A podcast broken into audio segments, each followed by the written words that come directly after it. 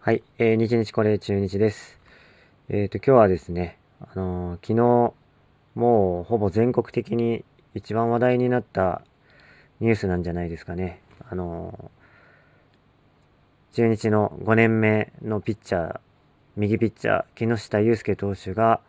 えー、8月3日に、えー、死去していたという発表が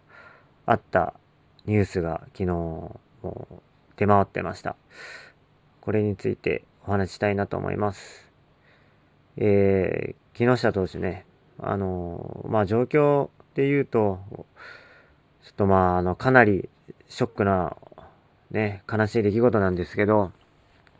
状況で言うと、えっ、ー、と、記事をベースに見ると、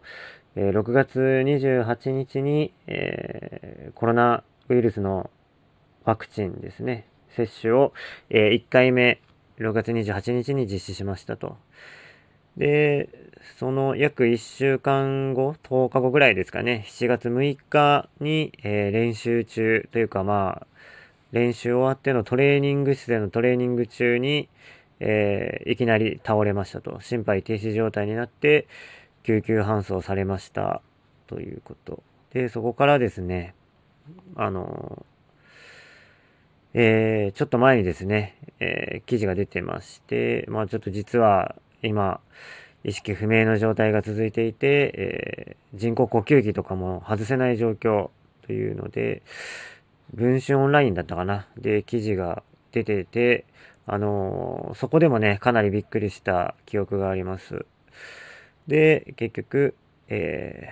懸命の治療も叶わず、8月3日に、えー、27歳の若さで息を引き取ってしまいましたということです。はい。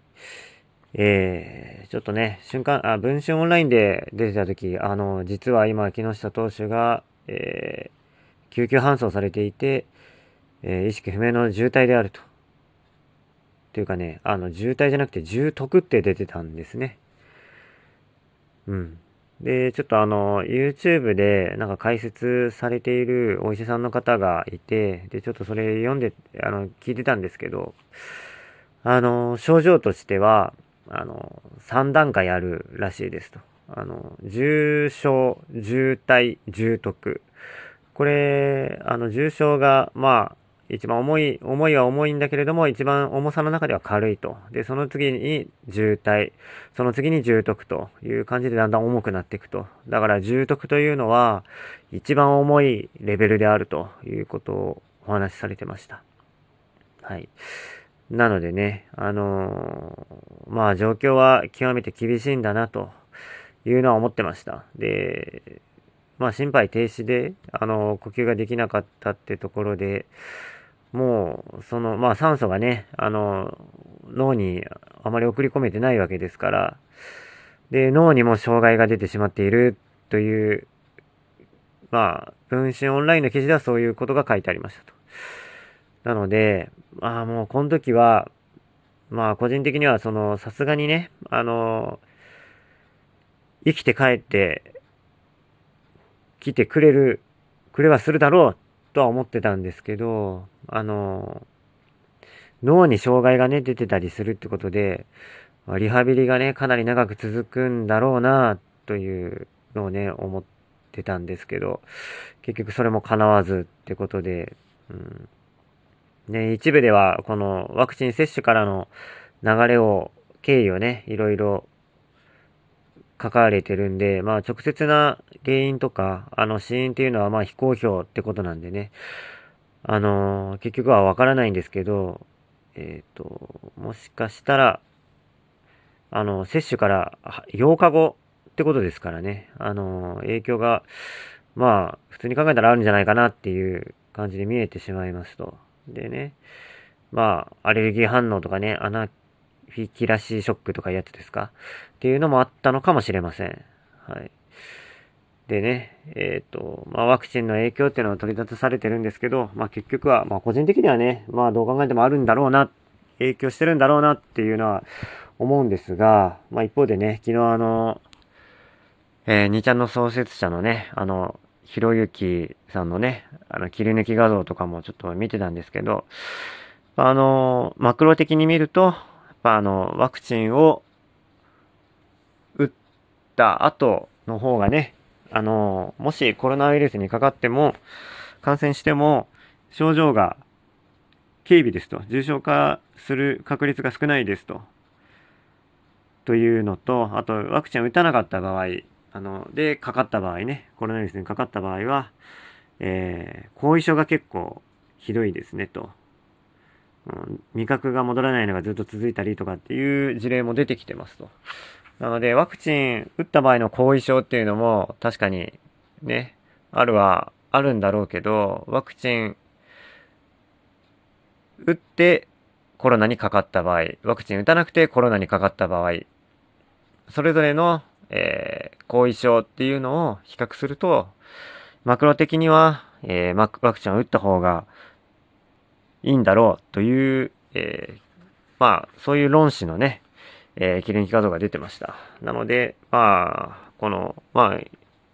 木下投手のね、事例っていうのは確かに重いんですけれども、まあ、それと、あとマクロ的なね、視点を踏まえて、どう判断するかっていうのは、あの、個々人に求められているのかなとは思いますが、ちょっと話が逸れてしまいました。で、木下投手ね、あの、今年かなり期待をされてたんですよね。あの、オープン戦でめちゃくちゃ調子が良かったですよね。で、今年は本当に来るんじゃないかって思われてましたと。150キロ近い直球が武器で、まあ、基本的にはリリーフですね。去年初めてセーブを上げましたというね、えー、ピッチャーでした。で、えっ、ー、と、今年本当に、あのー、オープン戦でね、調子が良くて、で、藤川球児投手がね、あの何、藤川投手の日の玉ストレートを受け継ぐのは木下投手だみたいなことをね、ツイッターとかで言ってたり、あと、で、オープン戦ね、そまあ、そう期待された中だったんですけどね、あのー、いきなり日本、日ハム戦かな？投げた瞬間に、なんか、変化球かなんかかな？投げた瞬間に、いきなりマウンド上でうずくまっちゃってね、あの、多分投げた瞬間に肩が外れたかなんかで、右肩を速攻痛めてしまって、で、この時にね、あの、もう今季絶望ってなってしまいましたと。で、そこからね、今年は公式戦投げることなく、えー、リハビリ生活にそこを入ってしまいましたっていう状況だったんですね。で、その中ね、もう今年も投げれないならどうせってことで、えー、トミー・ジョン手術もね、受けたってことでね。なので、まあ、ただでさえ復帰、リハビリに向けてね、かなり、え長い時間を要するだろうって、まあ、この春の段階ではね、思われてましたね。っていうので、かなり、あの、残念で、まあ、まあ、ただ27歳という若さだったんで、あの、今後、2、3年とかね、かけて、また出てくるんだろうという、そんな見方でいたんですけれども、はい、こういう状況になってしまいましたと。で、木下投手ね、あの、もともと育成選手なんですよね。まあ、これは、あの、いろんな記事出てて、みんな、あの、知ってるかなと思うんですけれども、えー、2016年のドラフトで入ってきましたと。2016年はもう、あの、神ドラフトになってるかもしれないですね。あの、まあ、1位は柳、2位、京田、3位、石垣、4位、笠原、5位、福島、あ、藤島、6位は丸山。丸山選手、丸山投手はね、今、あの、育成選手になってしまってますけど、で、この時の育成ドラフト1位で1人だけ取ったのが、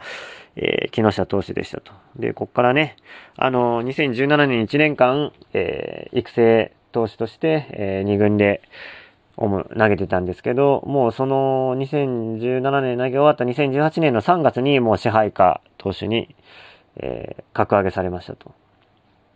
で、その年にね、1軍で2018年ね、14試合投げて、ホールドも1上げてますと。